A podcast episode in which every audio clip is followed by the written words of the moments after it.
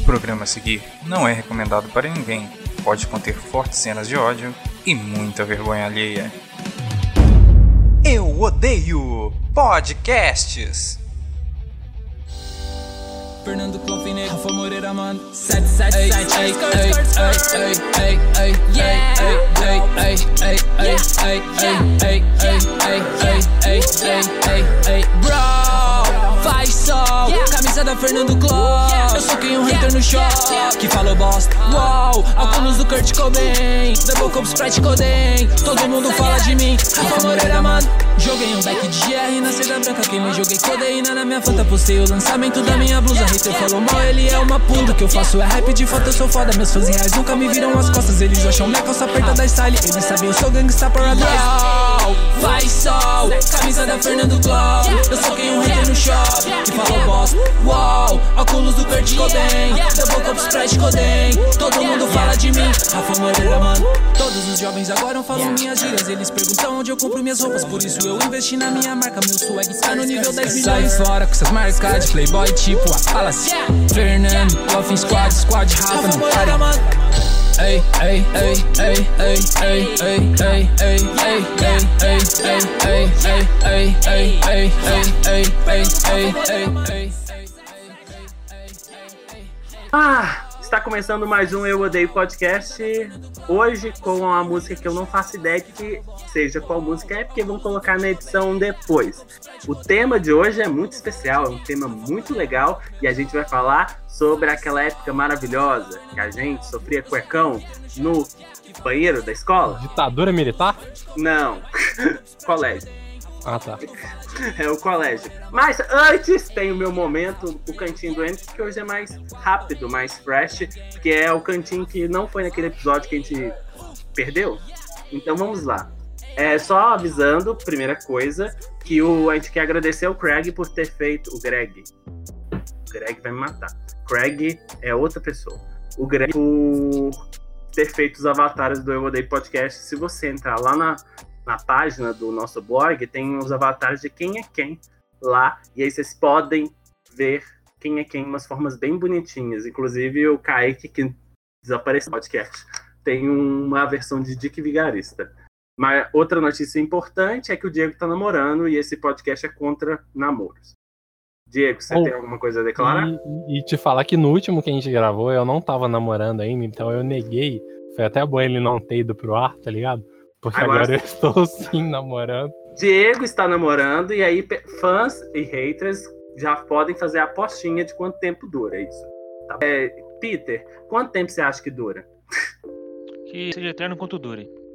Tá, eu vou dar um tempo, deixa eu ver, eu vou fingir que eu sou aquele episódio do Black Mirror, e vou dar um tempo, tipo, 4 anos. 4 anos. Já dá tempo de fazer homenagem. Bebês. Homenagens e bebês. E por último, eu quero falar. Sou cristão. Que bom. Tradicional. Dória também. Ah, a gente tá mudando esse. Corta esse negócio aí, Dória. Pode dar processo. Pode dar muitos processos. Mas vamos. Só uma coisa aqui importante. Não é Dória, não é Dora. É o Dora. Ah, Dora. Dora Aventureira.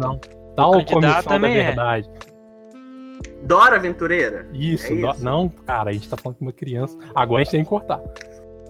Vai ter que cortar. Tá, e emendando o assunto, um assunto muito importante, eu quero dizer às pessoas... Ok, é um assunto bem importante aqui para finalizar o cantinho do Hendrik. É, para você que tá postando coisas, que comprou livros na Amazon, que postou credencial da CCXP, que postou, que tá ganhando várias coisas legais que eu gostaria de ter, eu quero que você tome no meio do seu cu, seu infeliz desgraçado de merda. E se eu ver você na minha frente, você vai morrer. Pronto. Acho que agora a gente começa o podcast bem. Mas antes eu quero chamar uma pessoa que ganhou um convite dourado hoje. A pessoa ganhou um convite dourado para participar do podcast. Talvez o nosso fã número 1 desse podcast. Podemos dizer isso, Diego? Oh, não sei, cara, porque tipo assim... Eu tenho outros fãs que soltam os episódios assim que eles saem e tá eles bom, não vivem vai... só na minha cabeça. Então eu não sei se ele é o fã número 1, mas assim, a gente tá indicando que sim. Se você quiser conquistar o lugar do fã número 1, vocês podem matar ele, tá bom, gente? Oi, Igor Murta.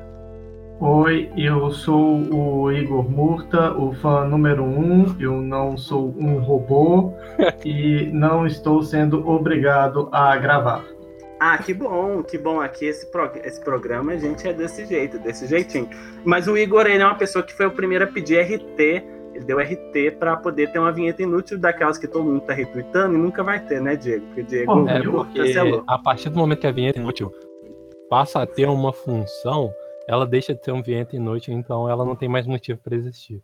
Eu então, não pode ser vinheta inútil. Obrigado, vocês mataram a vinheta inútil. Eu não sei se mataram, porque a vinheta inútil ela já estava morta, porque o Diego coloca muito pouco ela. Porém, vamos ver. Eu acho que essa campanha é cancelada, mas vamos ver o que acontece. Aí, para poder retribuir isso, a gente chamou o Igor. E o Igor, agentemente, cancelou todas as aulas que ele tinha para poder participar do podcast. Eu não sei se foi um bom negócio. Não estudar não, esse curso vai acabar amanhã, quando o presidente foi eleito. Eu não sei. Igor... fale quem é você pro público aí, pro pessoal de casa, explica um pouquinho da sua história de forma resumida.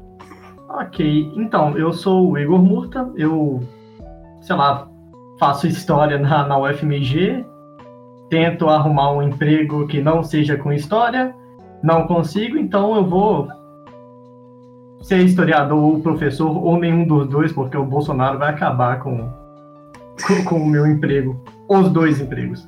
Então, se o Haddad tiver ganhar a eleição, neste momento eu vou colocar uma música muito especial. A gente não sabe. A gente tá gravando esse podcast antes das eleições. Eu falei que não era pra falar de política, mas o pessoal tá tão viciado em política que quer falar de política o tempo todo. Mas viver tudo é político, Hendrik. Oi? É tudo político. Viver é político, respirar é político. Eu sei que é política, gente, mas vamos voltar um pouquinho, se alienado um pouco, gente. Eu assisto só na Brom pra tentar me livrar do peso que eu carrego com a política. Sério. Mas vamos começar pelo assunto de hoje. A pauta de hoje é uma pauta muito legal, porque a gente vai voltar aos tempos do colégio, onde a maioria das pessoas que votaram naquele cara não estudaram direito lá, porque devem que tava colocando bombinha no banheiro, estourando a privada. Porque eu acho que é isso que eles faziam lá. Já que é pra falar de política, vamos começar. Olha, eu era o cara que colocava a bombinha estourando o banheiro e talvez forme como professor, então... Eita, imagina isso. Mas assim, Diego, eu gosto muito do Diego, que o Diego tem uma função técnica nesse podcast, que ele explica os assuntos do podcast para as pessoas. Então explica... Manda calar a boca quando o Kaique não tá aqui, é uma ótima função técnica. Ele me manda. Mas aí, Diego, explica pra garotada do Gatorade aí, qual que é, garotada. O que é colégio? A garotada. Então, galera, garotada. O que é colégio? Colégio é escola, é aquele lugar que você vai, que parece uma prisão, mas você vai lá para aprender e para ser um bom cidadão. Tem falhado recentemente, porque o mundo está repleto de maus cidadãos, e isso dá para ver na porcentagem expressiva que o candidato do número 17 tem de voto. Desculpa, parei com a política. Mas a escola é isso, onde você vai para aprender, para passar vergonha, para dar o seu primeiro beijo, para sofrer bullying, para bater em alguém, para apanhar de alguém, para jogar ponta de lápis na cabeça da professora, para receber um headshot de giz e diversas outras coisas. Headshot de giz eu nunca recebi, graças a Deus. Então, eu tô falando aqui no topo da minha falta de privilégios da escola pública. Eu não sei como era na minha escola particular. A gente deveria ter chamado a IUE pra falar um pouco. É que ela é rica. Alguém até já estudou na escola particular? Eu não. A IUE e Kaique, mas eles não estão aqui hoje. Não, a IUE e o Kaique, criado em condomínio. Eles são pobres por escolha. É tipo... Tipo de eu tenho dúvidas do Kaique ser pobre. Ah, mas o Kaique, ele trabalha até a mão dele cair, mano. Você acha que uma pessoa... É verdade, o pior é que ele perdeu a mão. Você acha que uma pessoa que é rica faz isso? Ele faz parte do easter egg da segunda fase da Marta. Coitado. Mas voltando para a gente que estuda escola pública, você que estudou escola particular, eu não vou deixar vocês... comentário aqui, não, porque aqui não é pinico pra isso, tá bom? Ah, mano, eu tenho ódio de classe. Quem estudou em escola particular, eu gostaria que nem ouvisse esse podcast. Não, eu tenho um desprezo por pessoa que estuda em escola particular. Um desprezo gigantesco. Não, pera aí. Se você estudou no Marista, mano, sai daqui. Eu te odeio. Ele já foi específico. A gente poderia ter um patrocínio do Marista um dia? Poderia, mas não vai rolar. Não, mas... eu não quero dinheiro desses bosta. Não, tá bom. É o seguinte, eu acho que tem uma diferença muito grande da gente que estudou em escola pública, porque assim, a gente viveu muitas coisas. E aqui, eu estudei minha vida toda em Garapé, que é uma cidade que tem poucas escolas particulares, porque o ensino público... Tem escola particular em Garapé? Tem umas duas escolas, mas assim, são só para criancinha e também para ensino médio. Porque a maioria das crianças muito ricas de Igarapé estudavam fora da cidade. O pessoal que estudava, o certo é fazer. O pessoal que estudava dentro da cidade era tipo assim, você tinha gente que tinha muito dinheiro mesmo, estudando em escola pública em Igarapé. E você tinha gente que tinha pouco dinheiro. Então, assim, eu posso dizer que eu vivi uma escola pública muito, muito, assim, miscigenada. A gente tinha pessoas que na sala andavam com um fichário. Na minha época, isso era ostentação, você ter um fichário. Fichário, sei lá, os fichários custavam 100 conto. E aí tinha outras pessoas que tinha, igual eu, que tinha um fichário que eu comprei na promoção de Star Wars, 45 conto. E aí eu usei ele durante 3 anos. Então a gente tinha essas pessoas, né? Você tinha 45 conto na época do colégio? É, na época do colégio, meu filho, foi complicado. E aí tinha essa diferença de classes e tal. Mas era dentro da própria escola, não tinha isso. Mas vocês que estudaram em cidades grandes, vocês podem me dizer como é que funcionava assim. E eu acho que é irmão, isso. Irmão, quem aqui estudou em escola grande, mano? Eu sou de Sabará, mano. Eu sou de Santa Luzia, então... Tá ligado? Peter, você estudou... Quantos alunos na escola de vocês? Como é que é? Tinha quantos alunos na escola de vocês? Ah, bicho, eu nunca contei, não. Nem eu. Mas você não tinha, ninguém avisava, tipo, ó, mais ou menos tem tantos alunos, sim. Não tinha um balanço da polícia, tá ligado? Hoje compareceu. Tipo assim, quando tinha festa de São João, festa junina, o diretor falava, ó, tem tantos alunos na escola, então a gente precisa arrecadar X por aluno. Não, isso aí é rolê de... Isso aí é rolê de paulista. Eu deveria saber. Aqui em Minas, não. Eu deveria saber, mas eu não sei, porque eu estou estagiando na escola que formei. Qual que era a nota da escola que você pro MEC? Eu não sei. A minha era 4,2. Eu deveria saber também. Eu sei minha média global da faculdade, mas isso daí eu não sei, não. Não, a minha era 4,2. Não sei. Teve uma época que foi 3,8. Eu lembro que uma vez eu fiz a... Vou procurar agora. Eu fiz a Olimpíada da Matemática, eu fui até a 3ª fase. Eu tava numa época muito invocada, que eu tava estudando matemática demais. Porque, eu assim, sempre passei na 1ª fase, nunca fui na 2ª. É, porque é o seguinte, eu era rebelde. Ele era rebelde. É. Porque eu fui o cara que viveu boa parte dos meus recreios do ensino fundamental dentro de uma biblioteca. Aí, ó, eu também gostava muito de biblioteca. Ô, meu querido Peter, acabei de achar aqui o... Ah, não, mentira. Não é o censo de quantas pessoas tem na escola, não. É o censo de quantas pessoas fizeram o Enem na escola. Eita. Então, mas tem começar... 10 salas de aula e 62 funcionários. Então, vamos colocar uns 30 por sala, deve ter umas 300 pessoas.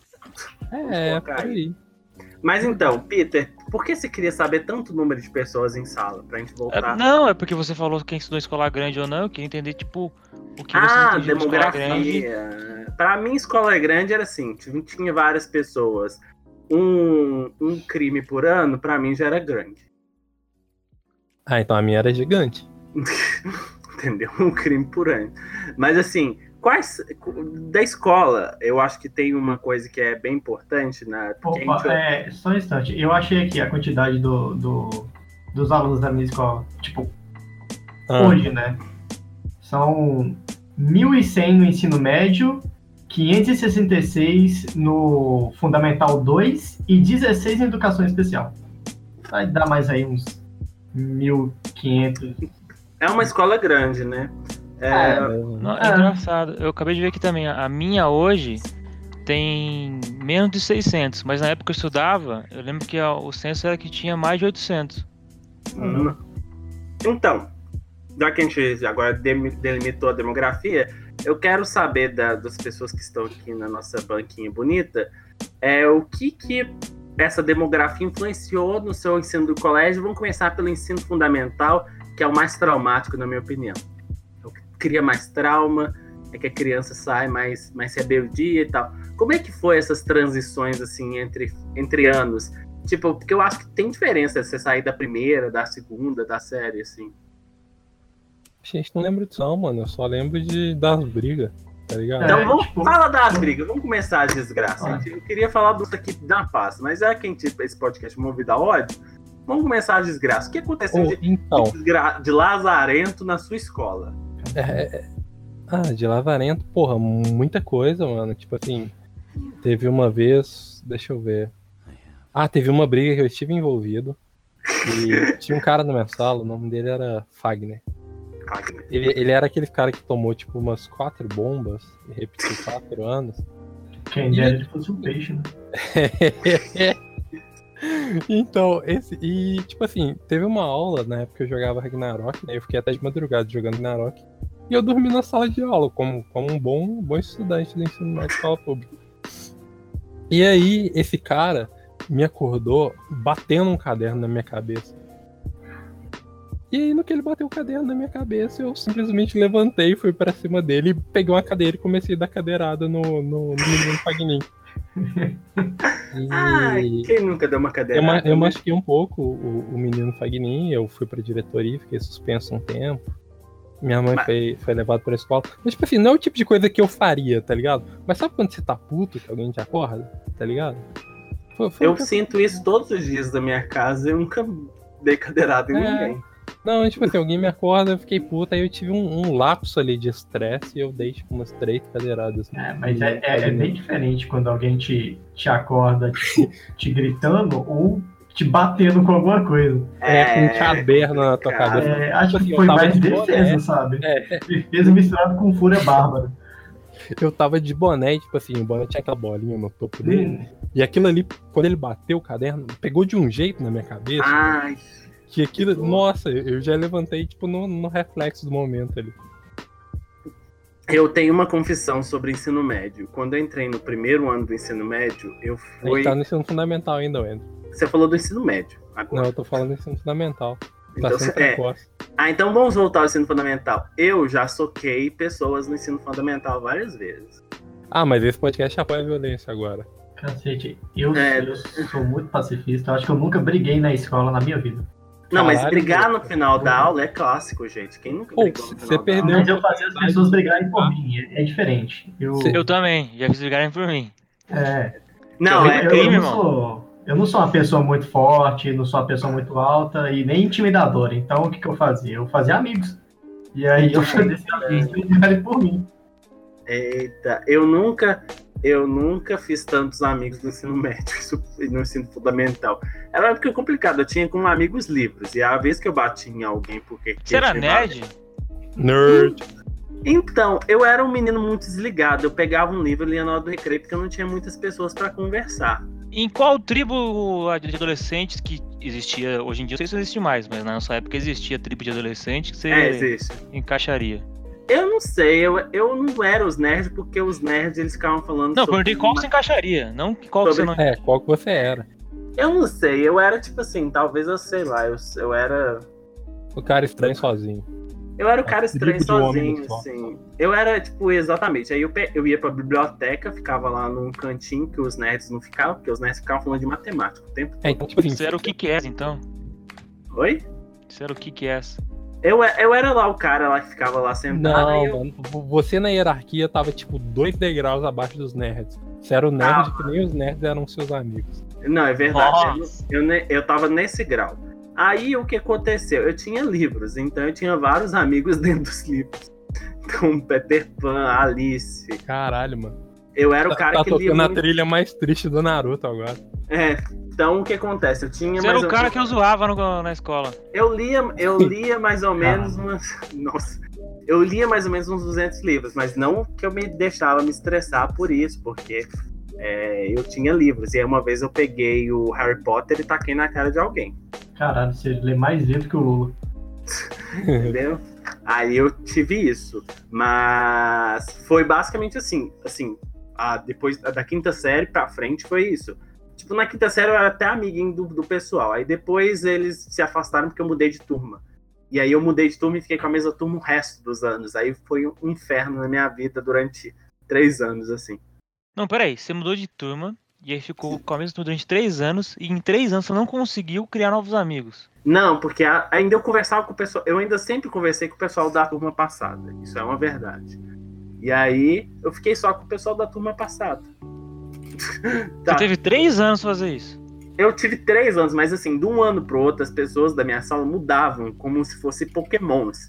Era evolução, tá? Tinha pessoa que tá, tipo... Na sexta série, a menina era a menina mais recatada da sala. Aí no outro ano, ela já chegava numa versão mini saia curtinha, atacando todo mundo.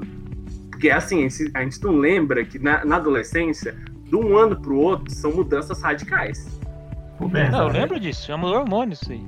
Não, então os hormônios, então as pessoas mudavam. Então talvez não dava, porque eu também tinha os meus hormônios. Então... Dava treta na hora que a gente tentava se ressincronizar. Porque, tipo assim, vai que eu conseguia conversar com alguém na minha sala durante, sei lá, sexta série. No outro ano já era outra pessoa. E assim, isso era verídico. Os grupinhos de um ano não eram os grupinhos do outro ano e assim por diante até a oitava série. Foi no final da oitava série, nos penúltimos dias de aula, que os meninos vieram conversar comigo e a gente virou, tipo, amigos. Faltava, tipo assim, uma semana para as aulas acabar. Inteligente eles, né? Vai que assim, não dura muito tempo.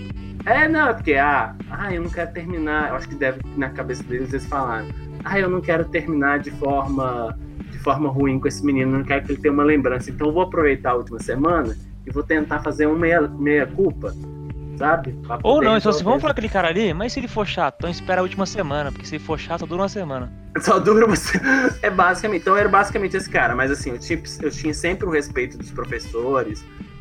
Eu tive uma professora no oitavo ano que me estimulou a escrever, e aí por isso que eu comecei a escrever muito, e eu me arrependo disso, porque escrever é doloroso e dói, muito machuca. E teve outras coisas assim que aconteciam, mas assim, eu não posso dizer que eu não tive tantos amigos, mas foi nessa mesma época que os meus amigos de infância começaram a morrer, então... Caralho, morrer de quê? E é isso aí, galera! Diz aí, Diego, como é que era? Eu tô muito chocado. Caralho. Então, não, mas conta aí, de qual tribo vocês faziam parte? Igor, Peter? Então, eu perguntei pra você, Diego, qual é o tribo? Eu transitei durante fases da minha vida por várias delas. Eu já tive a fase que eu tava com a galera dos esportes, assim, jogava muito futebol, vôlei, caralho, a 4. Depois tive a parte que eu fiquei mais recluso com jogos, RPG, essas coisas todas que fazem parte da minha vida até hoje. E por fim eu acho que eu seria desse grupo. Aí eu tive um pouco de contato com a galera do rock assim também. Que legal, tinha galera do rock nessa época, né? Que agora tá difícil, né? Que agora o rock virou um bando de pau no cu conservador. Naquela época a gente ainda queria ser diferente. Não, acho que porque não tem tanto. Não, naquela época também. Na verdade, eu acho que naquela época a galera era pau no cu. Desculpa. Não, mas realmente, a galera era tipo pau no cu. Era pau no cu. Só que, tipo assim, hoje em dia eles estão muito mais pau no cu, tá ligado? Tipo, hoje o hardcore é ser o Danilo Gentili. Eu acho que é só que a gente tem noção agora. Naquela época a gente não tinha essa noção. É porque a gente não tinha como analisar essas coisas. Ah, mano, mas o Chester era um cara legal, tá ligado? Os caras que eu curtia naquela época... Ah, você tá falando do cara que fazia, não dos fãs. Os fãs eram tudo bosta mesmo. Mas os caras que faziam... A tribo que tinha no colégio eram os fãs. Ainda tinha uns nomes ali que a gente se guiava e eram pessoas legais. Aliás, continuem falando que eu quero depois abordar um ponto. Terminem de falar esses negócios aí. E tu, Igor? Diz pra nós aí. Então, Igor, fã número 1 de Oldie Podcast. Então, eu, igual o Diego, eu transitei muito. Eu era, no começo, igual o fundamental e início do médio, assim, era o cara que ficava, tipo, escondido e não queria aparecer pra ninguém, sabe? Queria ficar no canto, no canto e sem aparecer muito. E depois eu entrei no mundo das drogas, né? Que é o mundo dos animes. Então, eu comecei o rolê otaku da minha escola. Eu botei isso na minha fase nerd também, que começou essa porcaria na minha vida. Porcaria. E aí, nessa porcariada, animes e depois eu entrei pra galera do rock. Acho que foi o maior erro que eu cometi. Eu acho que mais do que ver anime foi começar a dar rolê com a galera do rock. Olha só, que legal. Aliás... Então foi, essas duas tribos, os otaku e os roqueiros, mas daí eu dava muito rolê com a galera, eu dava muito rolê com a galera do funk, dava muito rolê, sabe? Eu tentava fazer ligações com todo mundo ali, ficar bem com todo mundo. Eu tentei te cortar umas 15 vezes, mas deixa eu voltar. Isso daí foi no ensino fundamental ou no médio? Nos dois, foi, porque no médio já era uma outra pessoa, no médio eu era o transitão. Eu era muito transitão, eu tive muitas fases num ano só. No ensino médio, eu posso dizer que o que eu falei, miseravelmente, no ensino fundamental, eu consertei no ensino médio. Porque, no primeiro ano do ensino médio, eu era o cara que... Eu era o Temer da sala. Tô falando sério. Eu fui eleito como vice-líder, e o líder da sala era a pessoa que todo mundo se arrependeu de ter votado. Então, eu fiz a sala... ir contra esse menino, e eu me tornei um bully, de mão cheia, assim, dos piores, igual daquele jogo, de colocar a Super Bonder na cadeira pra ele sentar, e na hora que levantar, ficar pelado, era esse tipo de coisa que eu fazia, e eu, era muito frio naquela época. Por isso que o karma te mandou o Kaique. Entendeu? Aí o karma me manda o Kaique. Mas assim, eu tinha... Aí depois eu fui no ensino médio, aí teve a fase que eu era o menino que escrevia textos, de fazer listas na internet, o pessoal lia. Aí teve a época que eu andava com o pessoal do teatro, teve a época que eu ficava ouvindo música indie, teve a época que eu voltei a ler livros, mas eu lia livros em lugares que ninguém sentava na escola e as pessoas achavam que eu era muito descolado pra fazer aquilo. Teve a época que eu andava com o pessoal que fazia cinema. Exemplifique lugares que ninguém sentava na escola que te achavam titulado por isso. Então, esse lugar era, tinha um lugar na minha escola que era meio um labirinto, que eu ficava sentado e assim, as pessoas passavam e olhavam pra mim e falavam assim, nossa, que legal, que era um muro bem alto e ninguém conseguia subir lá, e eu sentava e ninguém nunca falou nada, eu ficava lá lendo um livro, o recreio inteiro, e as pessoas faziam rodinha em volta para ver isso. Então, botaram o dedo. E nessa época que eu começava, eu só usava All-Star nessa época. Então era a época de All-Star de cano alto. Então eu andava de All-Star de cano alto. Teve a época que eu comecei a brigar com todas as pessoas da sala. Aí teve a época que eu era líder das pessoas excluídas da sala, eu era o porta-voz oficial delas, eu era o cara mais escolado entre os excluídos. Então, eu tive muitas fases nesse processo. Teve a época que eu ia nos eventos de otaku. Também, que eu ia fazer as caravanas, ia nos eventos de otaku. Então, teve várias coisas. O ensino médio foi mais miscigenado, mas assim, teve do céu ao inferno o ensino médio. Mas aí depois veio a pior parte. O meu fundamental, se for pegar pra isso, o meu fundamental foi o cara isoladinho, auto-isolado, e depois foi... último ano, oitava série, porque na época era oitava série, não tinha nono ano ainda, né? Uhum. E aí eu entrei pro mundo dos animes e por incrível que pareça, eu me abri mais quando eu comecei a ver anime. Anime é uma droga mesmo. Deixa caralho, né? Legal. E é muita loucura, porque normalmente a galera que curtia anime assim, ficava falando, eu sou... Como é que é? Antissocial, gosto de ficar em casa, e eu comecei a me abrir mais para as pessoas. É um complexo errado. O pessoal de anime é um povo todo errado. Mas tem gente pior, tá? Eu já posso dizer isso. Otaku é uma raça complicada, baniu o Elon Musk do Twitter, basicamente. Mas assim, é complicado. E você, Peter, o que você era no ensino médio e fundamental nesse combo break aí? Eu sempre dividi o fundamental em fundamental 1 e fundamental 2. Sim. Vocês também dividem assim ou não? No fundamental 1, que é da primeira à quarta série, a gente ainda é criança, né? Criança não faz parte de tribo nenhum. Vocês concordam com isso ou não? Não, eu concordo. Inclusive, eu acho certíssimo dividir. Ah, não, eu tinha no meu, na minha, tinha o pessoal popular. Existe, os grupos eram os inteligentes, os normais e os populares. Sim, não, você eu acho que não é nem grupo, é a classificação que a gente tem. É, classificação. A gente ainda não tem essa noção de se juntar e dividir em grupos. Sim, sem de primeira a quarta série é alfabetização, sabe? Você tá aprendendo a conviver em sociedade. Eu acho que eu falei miseravelmente nisso. E aí no Fundamental 2, eu sempre fui do grupo dos boleiros, futebol o dia inteiro. Aquele menino que chegava domingo, segunda-feira, só o assunto da sala era futebol. Exatamente, nós fazíamos aposta com o professor do campeonato. Quando tinha Libertadores, ganhava as paradas, eu ia com bandeira pra escola. Tipo, você tinha que ir pra escola de uniforme. A gente conseguia fazer um esquema pra ir só de uniforme de futebol e não com o da escola, poder entrar. Era futebol o dia inteiro. E aí, ensino médio? Aí no ensino médio, no final da oitava série, eu ouvi algum professor falou pra mim, não lembro qual que era.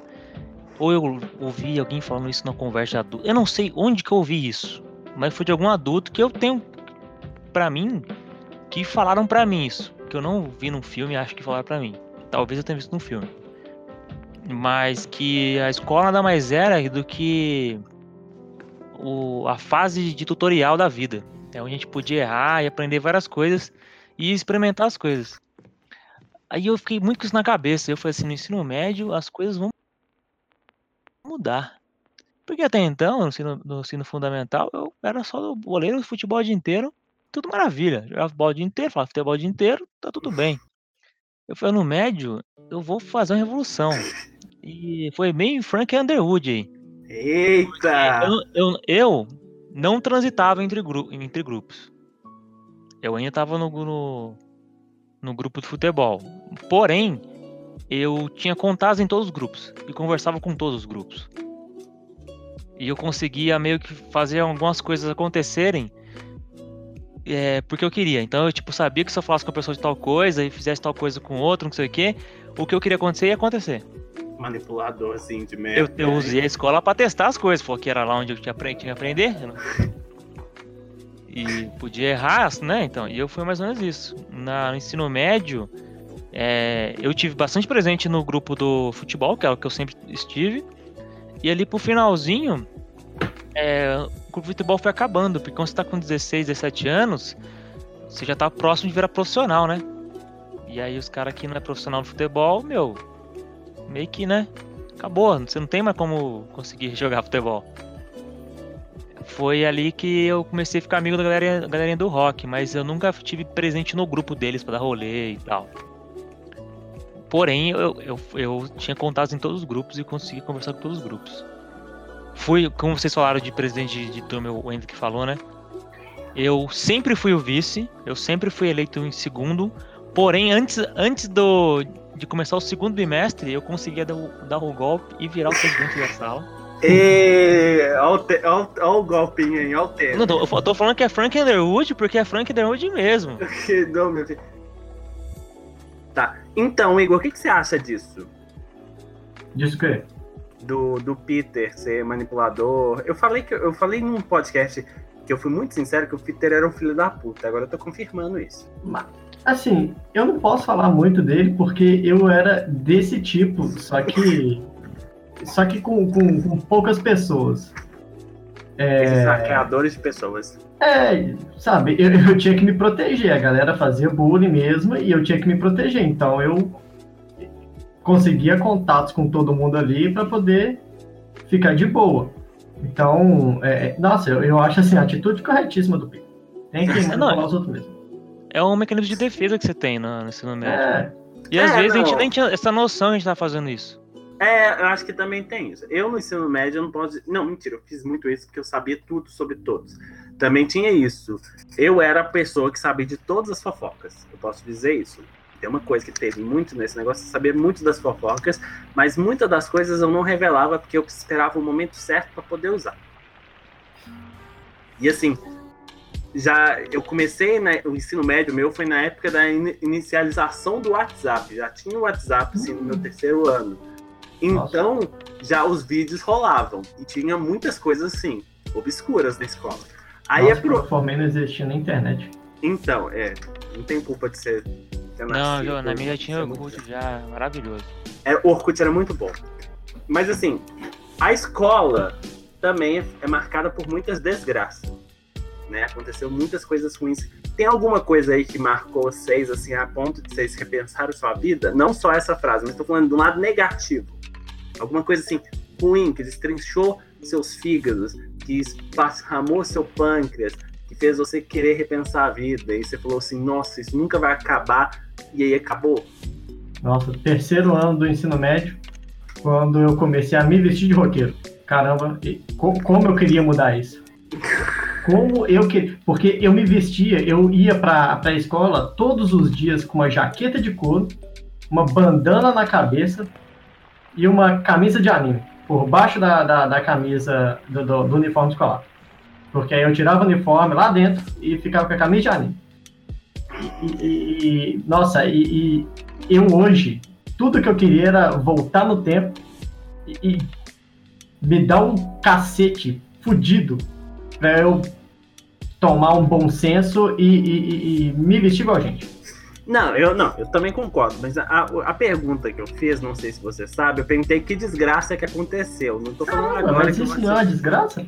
Não, é uma desgraça, não tô falando desgraça que aconteceu e você reparou na época. Não tô falando no futuro, não. A gente tem que. Aí tem um roteiro, você tá pulando para do roteiro. Não gosto disso, não. Não gosto. Peter. Oi. Fala. Tudo bem? Oi, tudo. Como é que você tá? Não, você tá aqui bom? Comigo eu não consigo desgraça comigo. Então, que pessoa é essa que não teve uma desgraça na escola?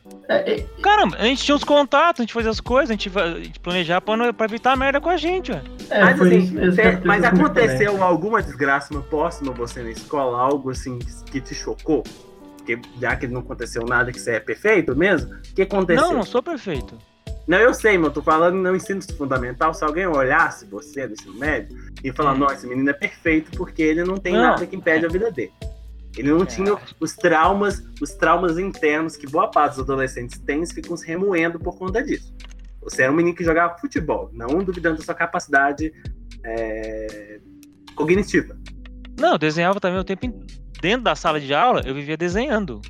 Mas quais eram os seus dramas? Os dramas que quando a gente está no colégio, os nossos dramas, os nossos probleminhas, se afloram. O que uma coisa que para um adulto é uma coisinha boba, para a criança do ensino médio ou do ensino fundamental tipo assim, a maior explosão do mundo. É tipo assim, como se tivesse Hiroshima e Nagasaki 2. Tipo, tudo é muito intenso. Não teve nada. Cara, as coisas mais intensas relacionadas ao colégio, que teve foi assim. Quando eu, pequeno, bebê, minha mãe falou, vou botar você na creche, né?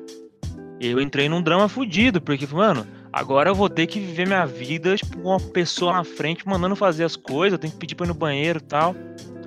E aí, quando eu cheguei na creche, depois de uma semana eu vi que não era aquilo. Beleza. Quando eu fui pra primeira série, era outra escola, eu falei, agora eu tenho que escrever, eu tenho que ser o quê? Era um drama louco de eu começar aquilo. Eu fiquei mal pra caramba. E aí, depois de uma semana, eu vi que não tinha nada daquilo, era muito fácil. E o mesmo aconteceu quando eu fui pro Fundamental 2, que agora eram 8 professores, 8 matérias diferentes. Eu entrei em choque de novo. Só que na hora que eu fui pro ensino médio, eu falei, velho, já aconteceu os 3 anos da minha vida, vai ser a mesma coisa, é isso aí. Então, não teve choque nenhum. Acho que a única pressão e drama que a gente tinha era o lance da faculdade, tá ligado? Da gente querer se formar, ir pra uma faculdade, e qual faculdade eu vou escolher, e pra onde que eu vou, mas eu não sei, cara, não tinha esses dramas malucos, todo mundo tinha. Eu achava que isso é um grande problema, na verdade, porque todo mundo ao meu redor tinha uma treta, um problema, alguma coisa, tava vivendo um drama maluco, não conseguia lidar com os pais, eu olhava assim pra mim, e eu não tinha nada disso, eu falava, você era a pessoa que eu odiava. Você era o tipo de pessoa que ia odiar secretamente. Várias pessoas me odiavam. E eu acredito que uma delas era por causa disso. Um dos motivos era isso. Porque tipo, você não tinha nada de errado, né? O pior é que foi a mesma coisa comigo. O quê? Assim, você não tinha nada de errado? Faço as palavras do Pedro às minhas, porque eu acho que eu não tive nenhuma nenhum problema no fundamental e médio, sabe? Eu sempre fiquei muito low profile na escola. Nossa, quem... Eu tive tantas coisas que eram intensamente fracas. Cara, eu tinha um blog. Os problemas vieram na faculdade, viu? Não, os problemas da faculdade só se exemplificaram. Eu nunca resolvi certas coisas na minha vida. Tipo aquele lance dos meus amigos terem morrido. Que vocês me cortaram, então. Não, eu tive um professor que morreu também, mas... Não, eu tô falando assim, eu tive muitas coisas. Só que assim, eu lembro que era extremos e eu resolvia tudo. Quando eu vou falar, eu tenho uma coisa que é muito importante, agora isso pode ser uma coisa que eu quero ouvir de vocês. Quando a gente tá na escola, a gente recebe... Fora a escola não ocupa todo o nosso tempo, a não ser que você estudou ensino integral. Não. Ela não ocupa nosso tempo todo, ela é uma parte da nossa vida, mas a gente fazia outras coisas nos outros tempos. Sim. E uma das coisas que eu acho que foi a coisa que foi mais tocante pra mim foi quando eu tava na sétima série, com 14 anos, e eu era um cara que tava evoluindo, assim, aprendendo a ter referências, e foi a época que eu saí dos livros para me abrir para outros meios de comunicação. Eu tive um choque muito grande com Simpsons. Muito grande, porque eu não entendia nada de Simpsons, aí um dia eu comecei a entender as piadas. Aí eu falei assim, nossa, tô entendendo as piadas dos Simpsons. E aí quando eu comecei a entender as piadas dos Simpsons, meu sarcasmo que estava armazenado começou a proferir. Então, mesmo que eu ainda seja um menino que ninguém ligava na sala, que estava abaixo dos nerds, eu ainda proferia comentários sarcásticos quando a professora perguntava alguma coisa. E aí foi aí que eu comecei a virar.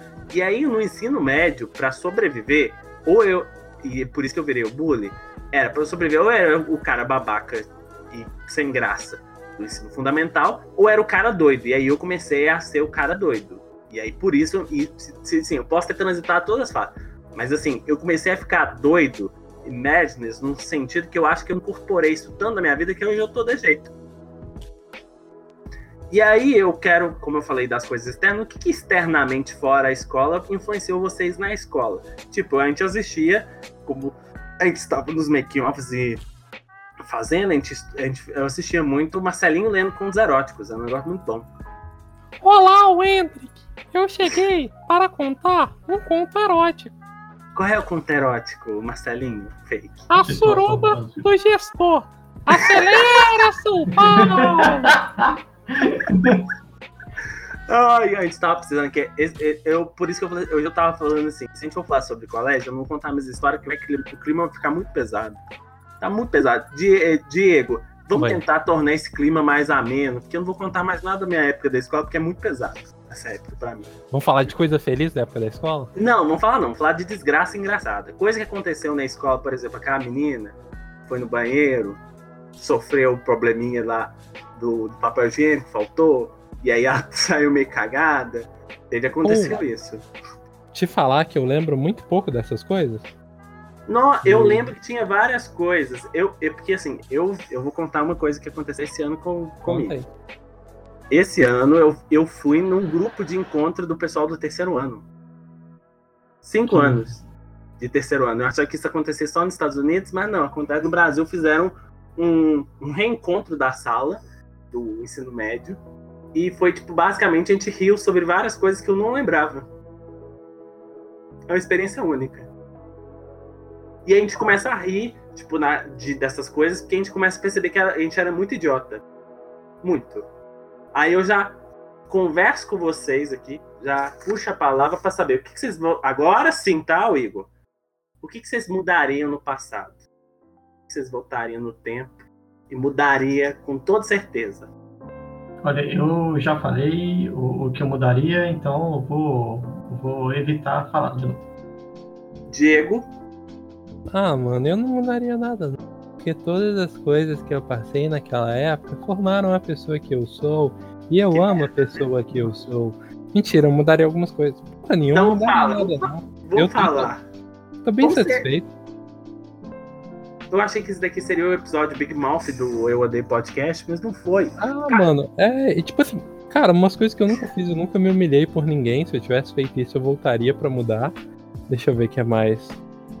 É, cara, eu nunca fiz nada de errado, eu não arrumei um filho nessa época, eu não peguei nenhuma DST, até porque eu não transava. Mentira, eu não transava mesmo não, fui transar no terceiro ano.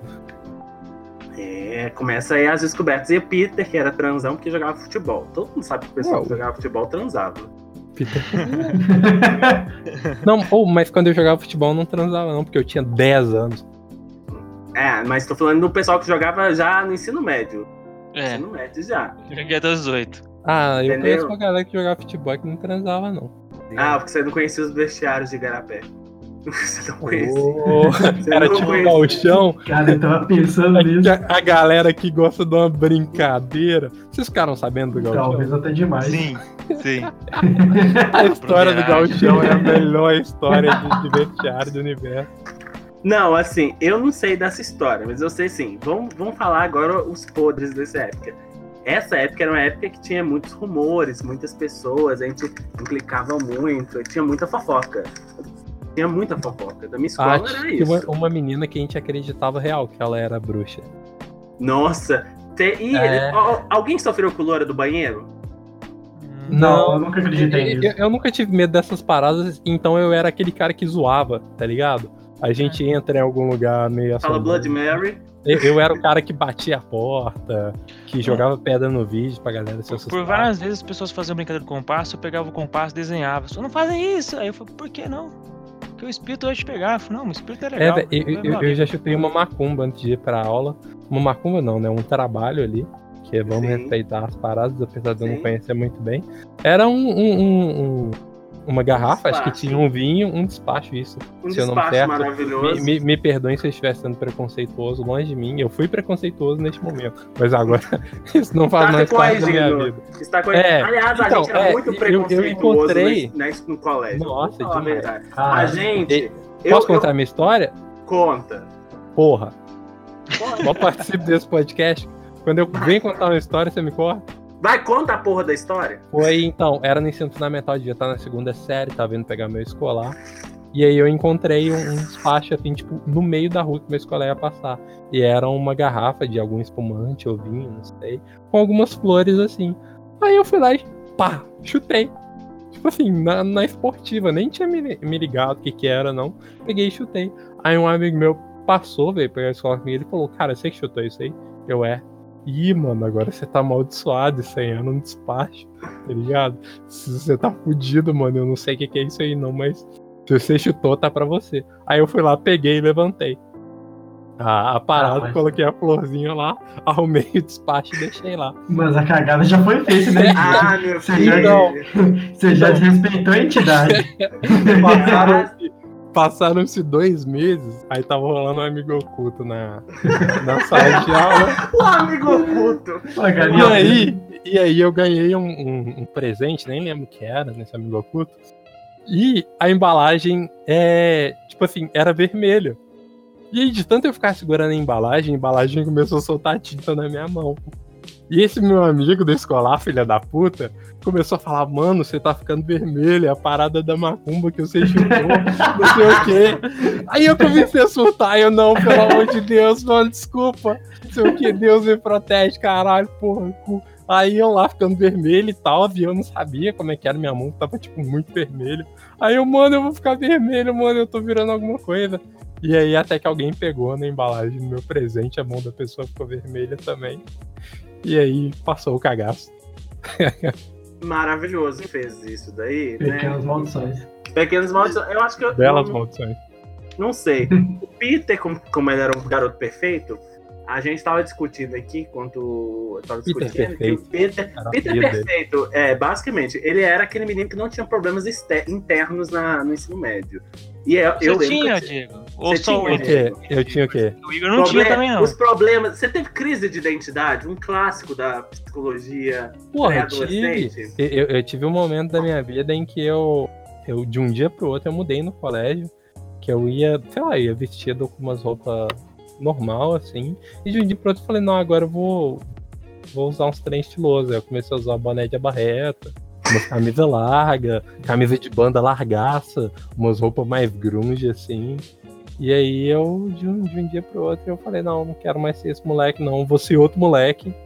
muito mais top. Aí eu comecei a ser um moleque muito mais top. E minha vida melhorou bastante desde que eu escolhi ser um moleque muito mais top. Ah, que lindo. Eu usei uma época no meu ensino médio, eu peguei um cabo USB macho fêmea e coloquei como cordão. Mano, você apanhou nessa época? Sim. Merecia. Mas aí, né? Mereceu. Merecidíssimo. Puta que pariu. Caralho, velho. Mas aí nessa época eu também bati. Galera, manda a arte dos fãs pro cara que bateu no Hendrik, que ele merece, tá ligado? eu não sei se esse cara... Falando de mudança de visual, eu tinha um amigo, o Caio, que do nada ele resolveu que ele pinta o cabelo de verde. Ele pinta o cabelo de verde. Eu sou Rosal. Oh, desculpa, gente. Pois é, eu me paz. E começou aí Ele começou a ir de coturno pra escola. Que maravilha. Ele andava cabelo verde. Aí ele botou a leite de longe. Não, o pessoal veio de longe e começou a zoar ele. Mas esse cara tá ficando maluco, não sei o quê. E aí eu fui entender que era isso que ele queria. Ele queria arrumar uma briga com alguém. Ele foi muito longe, era só xingar a mãe de alguém. Não, as pessoas achassem ele louco, arrumar uma briga do nada com ele, deu, sem que ele começasse a briga. E aí ele sempre andava com canivete no bolso, espada assim. Só que ninguém abriu com ele, porque as pessoas olhavam pra ele e falavam assim, mano, esse cara é maluco, esse cara pode chegar aqui, com arma e matar as pessoas. Os caras não tem nada a perder, ele pintou o cabelo dele de verde. E vem de coturno, tipo, desamarrado do exército. É. Tipo, ele não tem apego nenhum às coisas sociais, tá ligado? Cara, as pessoas acham dele. E era muito engraçado ver ele andando por aí. E aí, tipo assim, era uma das poucas pessoas da escola que falava com ele. É, um cara de cabelo verde é muito engraçado. Sabe. Esse amigo do Peter, ele me lembrou um amigo meu que ele fez... praticamente isso, só que ao invés dele se vestir igual um punkzão, ele se vestiu igual gótico. Então ele... Porque gótico é mais frágil, a galera vai querer bater. É, gótico era uma tribo social muito efetiva, eu lembro de altos casos do pessoal gótico da escola, que ficava num grupo que o pessoal passava até longe, o pessoal gótico tinha medo. Mas tinha os góticos e o Zemo. Não, tinha o Zemo também, também. Aliás, faltou Kaique pra falar do Zemo aqui. O que acontece? Mas Diego foi emo. Eu não tô dando aqui franja. Mas eu não colava com os emos. Não, eu relaxei o cabelo na época do futebol, antes de ser emo. É porque, tipo assim, eu não era o padrão do emo, tá ligado? Eu era um emo que usava boné, tá ligado? Ah, sim, é verdade. E eu, tipo assim, eu ouvia música emo, mas eu não tinha amigos emo, tá ligado? Eu tava nos emos. Eu lembro que tinha um menino na minha cidade que até hoje arrepende das tatuagens que ele fez da época que ele era emo. A pessoa muda. Aliás, mas tatuagem na adolescência é pra arrepender, né? Aí vamos ver agora uma coisa que é muito interessante, que assim, passou o tempo, e aí a gente reencontra essas pessoas que era uma coisa no ensino médio. Tem alguma pessoa que vocês falar assim, puta que pariu, foi drástico igual? Eu tenho um menino que eu fazia bullying no primeiro ano, que era o líder da sala. Ele é uma pessoa... Não, ele não se matou, mas é tipo assim, ele tá bem ruim de vida, tá pior que eu. E olha, tá pior que Caralho, eu. Caralho, mano. Tá. O que acontece? Eu vou... Voltando. Ponto de partida. Esse menino, que voltou, ele voltou bem diferentão e tal. E aí, o que acontece? Ele agora tá meio hippie, ele virou um hipão, vende coisa miçanga na praça. Falou que ele era um menino muito inteligente, mas era aquele menino inteligente que eu, como filha da puta, superava ele todas as provas, porque tinha essa competição de prova. Não sei se vocês teve a competição de prova. Vocês teve? Não, não era nerd. Eu não. Eu sempre tirava nota ruim. Eu tinha. Eu era bagunceiro, mas eu era muito inteligente. Mas a competição de notas é algo real, é algo que aconteceu. E aí as pessoas ficavam com medo, porque assim, tipo, eu era um cara que... Eu era o pessoal que era inteligente. Só que assim, eu era uma pessoa desleixada, eu ficava assistindo Skins, que é isso que eu assisti no ensino médio inteiro, Skins, e vivia... Já tinha Skins, já. Eu assisti Skins, assim, ensino médio todinho. Terminei o ensino médio, era a última temporada de Skins. Assisti Skins... E aí era assim, uma hora dentro da sala de aula era uma coisa. Fora da sala de aula, eu era o FDP, assim, dormindo galinheiro e tudo mais. Então, eu tinha mais ou menos isso, o lance do skin. E eu fui, nessa época eu fui em umas festas de funk, eu não sabia, mas eu tava tão louco de chapado. Olha que mau exemplo pra uma pessoa do ensino médio. tava tão louco de bebida que eu tava, tipo assim, dançando até o chão. Então, eu não posso dizer assim, minha adolescência foi meio Skins, assim, foi um Skins sozinho. Skins tinha o lance de todos os episódios eram focados em mim. Isso é muito triste. Eu não usei álcool na adolescência. Eu comecei a beber nos 16, cara. Eu conheci o Diego, ele tava no ensino médio ainda. Mas assim, eu posso dizer, aí a pessoal muda, a gente era muito preconceituoso, a gente fazia coisas ridículas como dançar como um siri. Não lembro se você, mas eu teve uma época na escola, todo mundo tava dançando igual o siri. Eu lembro disso, eu fiz isso. Ah, mano, é uma parada que eu me arrependo da minha adolescência, é dar buzz e curtir as coisas do Pânico na TV. Meu filho, a gente achava porque a gente reproduziu um chorume ali que era absurdo, mano. Porque era uma merda desde o começo. É, exatamente, sempre foi ruim, sempre teve umas paradas muito escrotas e a gente reproduzia umas paradas e achava legal, tá ligado? E criou toda uma geração de um humor muito escrotão que tá perpetuando até hoje. Daquela época eu não lembro de terem falado muito sobre as pautas sociais que falavam igual hoje naquela época. Eu não sei se por alienação de quem estava realmente. Mas assim. Não, acho que porque tava bem silenciado mesmo. Começou a ganhar mais pauta assim a partir de 2011. Exatamente. 2003. Essas pautas sempre existiram. Eu acho que o barulho era menor por conta de. Igual o Igor falou, que era mais silenciado, mas tudo isso existia, já tinham pessoas que lutavam contra essas paradas e a gente perpetuava muitas coisas reproduzindo o discurso do programa, tá ligado? Eu acho o seguinte, pra encerrar esse ponto com uma mensagem otimista, amém. Nós não sabíamos o ódio saudável que o Eu Odeio Podcast apoia, que é esse ódio que a gente entende. E eu ainda falo mais, se a gente era alienado não por opção, por imposição. Quando a gente se aliena por opção, a vida da gente fica bem melhor. E assim, esse ódio quanto crítica, né? Não é um ódio cego por alguma coisa. Não é ódio cego. Esse ódio é o seguinte, eu acho que expliquei isso no podcast que não foi ao ar. A gente vai ter sempre um podcast que nunca vai ao ar, que é sobre saúde. O podcast secreto. O podcast secreto sobre saúde. Proibido. Nesse podcast proibido, que vocês vão encontrar roteiro vazado na internet, o que acontece? Esse podcast eu expliquei que nós, pessoas, nós seres humanos, a gente ama, mas a gente também odeia. Eu não tô falando que odiar é legal, mesmo sabendo que é a prática desse nosso podcast. Mas a gente odeia e a gente precisa odiar, porque a gente é humano, a gente tem sentimentos, a gente precisa ficar triste, a gente precisa ficar alegre, a gente precisa fazer negócio. Se a gente conseguir fazer isso... A gente ama tudo, a gente não ama nada. A gente não ama nada. Então, assim, se a gente conseguir fazer o ódio, que não é o contrário do amor, porque o contrário do amor é a indiferença, e também é o contrário do ódio, nesse tempo. O amor e o ódio são coisas muito parecidas. A gente tem apreço pra alguma pessoa de forma negativa ou positiva. Então, se a gente puder fazer isso... O contrário do ódio é tristeza, né? O contrário do ódio, não. O contrário do ódio também é indiferença. Não, é tristeza. Não é não. É? Não é. O divertidamente... Ela te impede de fazer as coisas, de mover. O ódio, ele te ativa a fazer as coisas. Mas a indiferença também é o contrário do ódio. Não, a diferença é o contrário do amor. Tá, então não vamos falar sobre antônimos. Não vamos falar sobre antônimos. Mas assim, é importante a gente saber que a gente tem sentimentos, a gente precisa. Esse é um ambiente saudável, a gente tenta fazer de forma saudável, a gente tenta ser haters saudáveis e fazer isso da forma mais coerente. Nada de forma cego, mas tudo muito alienado. Tá bom? É isso que eu queria deixar aqui. Eu gostaria que a última palavra deste bloco seja do Meirelles. Pelo meu amigo Meirelles. Cadê o Meirelles? Chama o Meirelles, Diego, você chamou? Vem, Meirelles! Ô, Meirelles! Chega mais! Veja bem, o ódio ao presidente Lula e ao presidente Michel Temer não tem muito a ver comigo. Porque quando tem algum problema, sempre chamaram o Meirelles.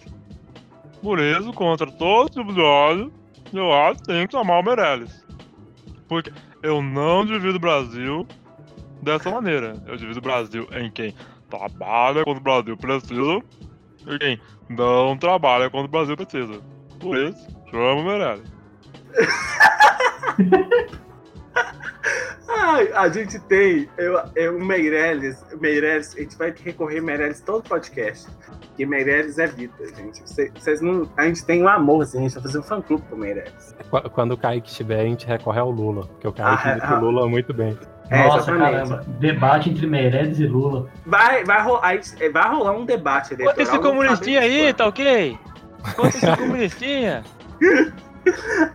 Mas então, palavras finais antes da gente... vou fazer o seguinte. Eu acho que não faz sentido nenhum.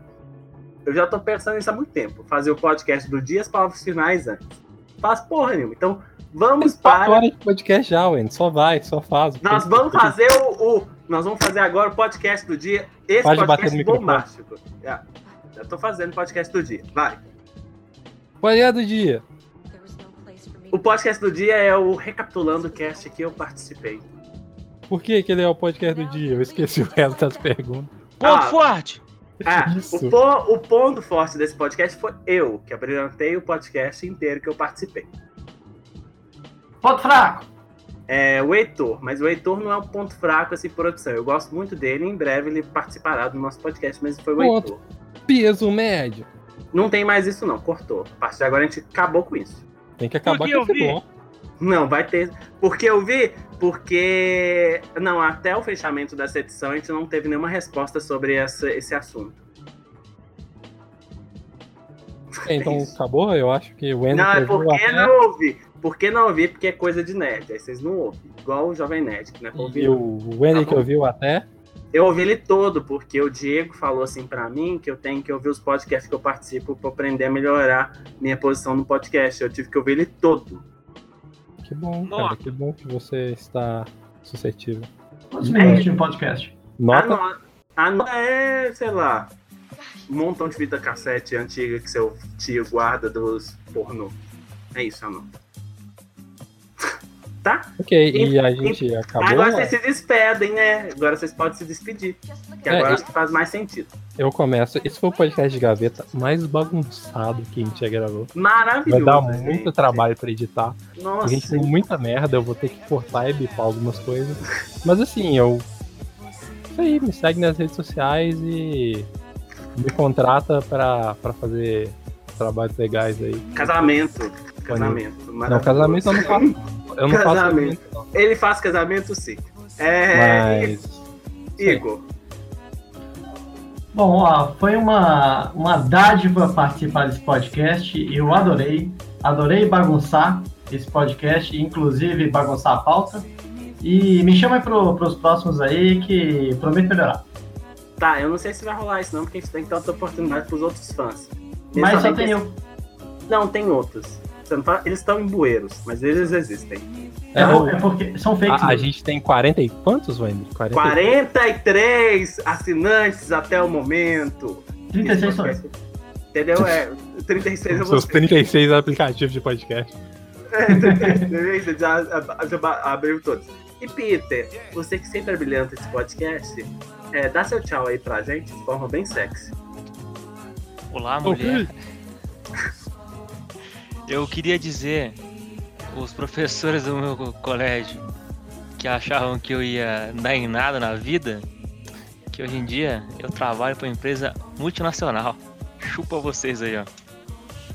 Você trabalha na multinacional? Ah, você tá jogando alguma coisa que você tem que eu não tenho? Vai tomar no seu cu, Peter. Eu falei que a minha política agora é essa. Então... Os professores que eu achava... Não, mas você tá jogando... Eu tô vendo. Você tá achando que você é o centro do universo? Você acha que as pessoas se dão bem na vida pra te incomodar? Você não é tão importante. Você tá achando que você é o grande especial na praia? Eu sou importante, assim, até eu deitar no meu travesseiro e chorar a noite toda. Você tá achando que você é o grande especial na praia? Então deixa eu ser importante. Fala isso que você é importante pros caras que recebem seu currículo. É...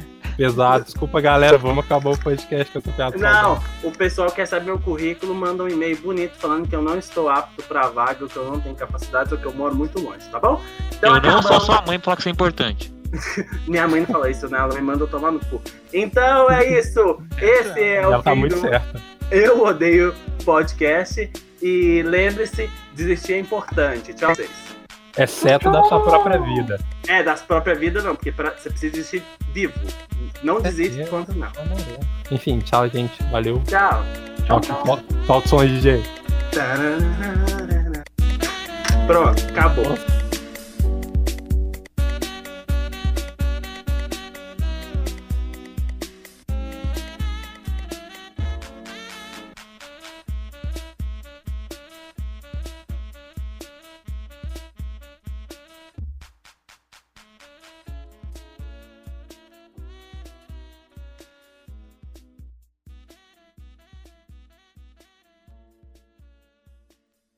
Esta é uma produção Will Noise.